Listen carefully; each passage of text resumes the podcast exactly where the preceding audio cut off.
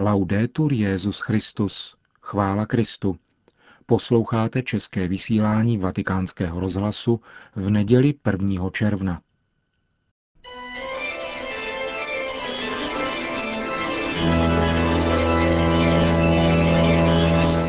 Církev a svět. Náš nedělní komentář. Připravil Milan Glázer.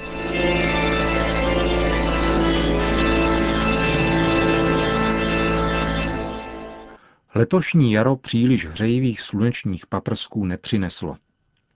Tím více možná vynikla informace, která se přednedávnem myhla v médiích. Výbor pro změny klimatu Evropského parlamentu vypracoval zprávu, podle níž je globální oteplování prohlášeno za vědecky dávno dokázané a jeho spochybňování je třeba odsoudit.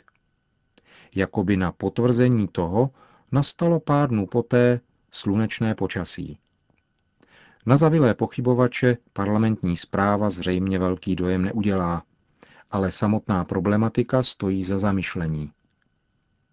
Je zjevné, že ekologie se stává předmětem stále vášnivějšího zaujetí, často v takové míře, která je vlastní spíše náboženským otázkám. To by už samo o sobě mohlo být varovné, protože právě z nespoutaných vášní se zrodily běsy zločinných ideologií 20. století, ať už se sytili sociálním cítěním povahy nacionální nebo internacionální. Samotný termín ekologie, složený ze dvou řeckých slov oikos, dům a logos, rozum, je významově značně vágní. Formuloval ho koncem 19. století jistý Ernst Haeckel, dnes již zcela zapomenutý tvůrce pofiderního, ba přímo demagogického učení zvaného monismus. Termín ekologie lze opravdu snadněji použít jako zaklínadlo než jako věcný pojem. Bezděčně se vedle toho mohou vybavit ideologické slogany typu čistá rasa nebo třídní spravedlnost. Nepodléhat patetické horlivosti za životní prostředí sice není na škodu rozumu, ale z druhé strany je třeba vzít také na vědomí, že stvoření, především to živé, skutečně vlivem technického pokroku v posledním století utrpělo bezpočet škod, které jsou neodčinitelné, takže například vymřelé živočišné druhy světu nevrátí už ani evoluce. Určitě by tedy nebylo rozumné zcela odmítat onen přístup ke světu, který bývá byť nevýstižně označován přívlastkem ekologický. Svůj morální náboj totiž má. Starost o životní prostředí je prvkem, který združuje, což neplatí jenom pro demonstranty, kteří jsou placeni Greenpeace či podobnou organizací, ale týká se opravdu každého člověka, bez rozdílů rasy, jazyka či kultury.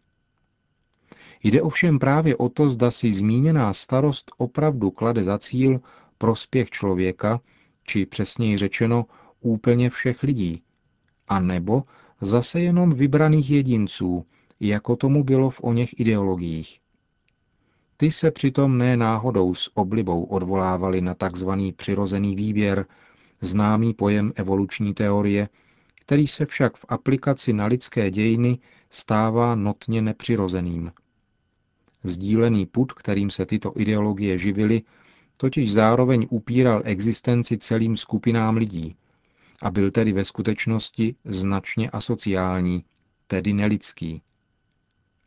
Právě proto a vzhledem k probíhajícímu procesu názorové globalizace by měla být kladena otázka po opravdovém principu soužití všech lidí. Proslýcháli se však něco o imponujícím vědeckém názoru, který udává, co je třeba si myslet, měl by se člověk mít na pozoru. Vědu, která nabízela spásu, už totiž lidstvo, zvláště v Evropě, několikrát zakusilo a vždycky se ukázala jako zcela nevědecká, ba životu nebezpečná. Není přitom zapotřebí pokoušet se oklikou implantovat vnímavost pro životní prostředí do náboženského cítění, protože v něm je přítomna už dávno. Jedno náboženství počítá dokonce i s ekologickými pohromami. Právě to, které se prezentuje jako absolutně pravdivé a jako spása určená všem lidem. Křesťan nebude přemýšlet dlouho nad tím, ve které knize písma nalezne příslušná proroctví týkající se toho, co dnes nazýváme životní prostředí. Nacházejí se v poslední knize Bible. Populárně se jí říká Apokalypsa a mluví se tam o otrávené vodě, zániku porostů, znečištění vzduchu, ba dokonce také o globálním oteplení. Nejsou to zprávy poplašné a přestože se vyznačují mocným morálním apelem, nevzbuzují beznaděj. Určitou ekologickou dimenzi proto křesťan může právem a s užitkem hledat v kontextu svého osobního vztahu k Bohu, své modlitby a rozjímání o světě a životě za pomoci Bible. A právě tak si může uchovat svobodu a imunitu proti případné evoluci či nákaze nových ideologií, které určitě nechtějí vzdát úctu stvořiteli nebe a země. Člověk by měl pěstovat správný rozvoj k životnímu prostředí, zejména vnímáním své vlastní stvořenosti.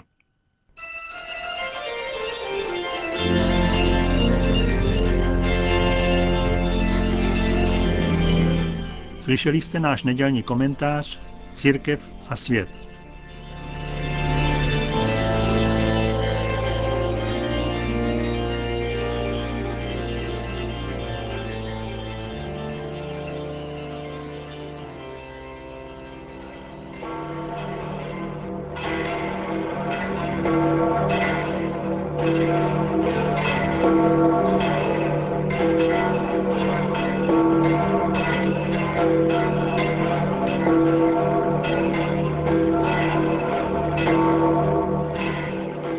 Kolem 40 tisíc lidí přišlo tuto neděli na náměstí svatého Petra, aby si vyslechli pravidelnou polední promluvu Benedikta XVI.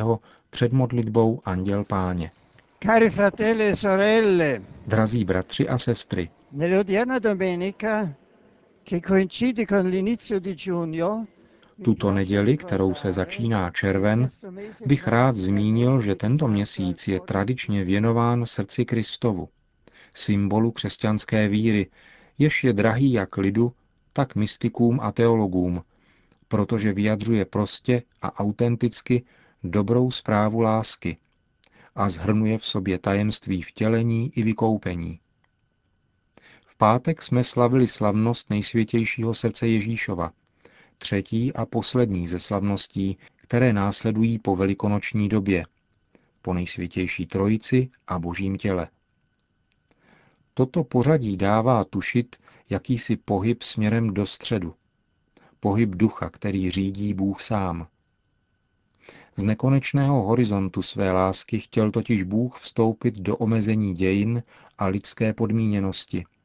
Vzal na sebe tělo i srdce. Takže můžeme rozjímat a potkat nekonečno v tom, co je konečné. Neviditelné a nevýslovné tajemství v lidském srdci Ježíše Nazareckého. Ve své první encyklice o tématu lásky byl výchozím bodem právě pohled na probodnutý bok Kristův, jak o tom mluví Jan ve svém evangeliu. A tento střed víry je také zdrojem naděje, v níž jsme spaseni. Naděje, která je předmětem mojí druhé encykliky. ogni persona ha bisogno di un centro della propria vita. Každá osoba potřebuje střed vlastního života, zdroj pravdy a dobroty, z něhož čerpá během různých situací přicházejících v námahách všedního dne. Každý z nás, když se odmlčí, potřebuje slyšet nejenom tlukot vlastního srdce, ale hlouběji puls oné spolehlivé přítomnosti, jež je vnímatelná smysly víry, přestože je mnohem reálnější. Přítomnost Krista, srdce světa. Vybízím proto každého, aby v tomto měsíci červnu obnovil svou zbožnou úctu ke Kristovu srdci také s využitím tradiční modlitby denního obětování i na úmysly, které nabízím celé církvi. Vedle nejsvětějšího srdce Ježíšova nás liturgie vybízí také k úctě neposkvrněného srdce Marína. Svěřujme se jí vždycky s velkou důvěrou. Chtěl bych ještě jednou prosit o mateřskou přímluvu Pany Marie za obyvatelstvo Číny a Myanmaru, stižených přírodními katastrofami, a za všechny ty, kteří procházejí četnými situacemi bolestí, nemocí, hmotné i duchovní bídy, které provázejí putování lidstva. Po společné modlitbě Anděl Páně pak svatý otec udělil své apoštolské požehnání. Sit nomen Domini benedictum, ex hoc nunc et usque in seculo, adiutorium nostrum in nomine Domini, qui fecit celum et terra, benedicat vos omnipotens Deus, Pater et Filius et Spiritus Sanctus. Amen.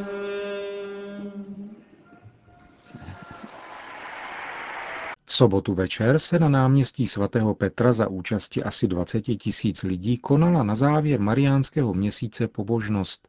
Modlitba růžence, provázená procesím se sochou Pany Marie za svitu svící, se skončila po 21. hodině, kdy ke zhromážděným promluvil svatý otec. Il brano del Vangelo di Luca, che racconta il viaggio di Maria da Nazareth, Lukášovo evangelium nám vypráví o Marijně cestě z Nazareta do domu starší sestřenice Alžběty. Představujeme si vnitřní rozpoložení svaté pany po zvěstování, když od ní odešel anděl. Marie se ocitla sama s obrovským tajemstvím, skrytým ve svém lůně. Věděla, že se stalo něco mimořádně jedinečného. Uvědomovala si, že začala poslední kapitola dějin spásy světa. Ale všechno kolem ní zůstalo stejné jako předtím a vesničce Nazaret zůstalo naprosto neznámým to, co se stalo jí. Ale namísto toho, aby si dělala starost o sebe, vydala se Maria k Alžbětě, o níž věděla, že je již v pokročilém těhotenství a podnícena tajemstvím lásky, které právě přijala, vydává se rychle na cestu, aby jí byla ku pomoci. Jak prostá a jemnocitná je Marijina velikost. Když přijde do Alžbětina domu, dojde k něčemu, co žádný malíř nebude moci nikdy podat v plné kráse a hloubce. Vnitřní světlo Ducha Svatého obestře jejich osoby. A Alžběta osvícená z hůry zvolá, požehnaná ty mezi ženami a požehnaný plod života tvého. Jak jsem si zasloužila, že matka mého pána přišla ke mně. Tato slova by se mohla jevit jako nepřiměřená vzhledem k reálnému kontextu. Alžběta je mnohem starší izraelská dcera a Maria neznámá dívka ze zapomenuté vesničky v Galileji. Co mohou a co zmohou ve světě, kde rozhodují jiné osoby a jiné mocnosti. Maria nás však znovu překvapí. Její srdce je průzračné, zcela otevřené božímu světlu, její duše je bez hříchu, nezatížena píchou a sobectvím. Alžbětina slova v jejím duchu zažehnou chvalospěv, jenž je autentickým a hlubokým teologickým výkladem dějin. Výkladem, který se musíme neustále učit od té, jejíž víra je bez stínu a bez trhlin. Její víra ji dala uzřít, že všechny trůny mocných tohoto světa jsou provizorní, zatímco trůn boží je jedinou skálou, která se nemění a nepadá. Její magnifikát ze vzdálenosti staletí a tisíciletí zůstává nejpravdivější a nejhlubší interpretací dějin, zatímco výklady, učiněné mnoha moudrými tohoto světa, byly v průběhu staletí vyvráceny fakty. To byl výňatek z promluvy Benedikta XVI. při závěrečné májové pobožnosti ze sobotního večera na náměstí svatého Petra. Končíme české vysílání vatikánského rozhlasu. Chvála Kristu, laudetur Jezus Christus.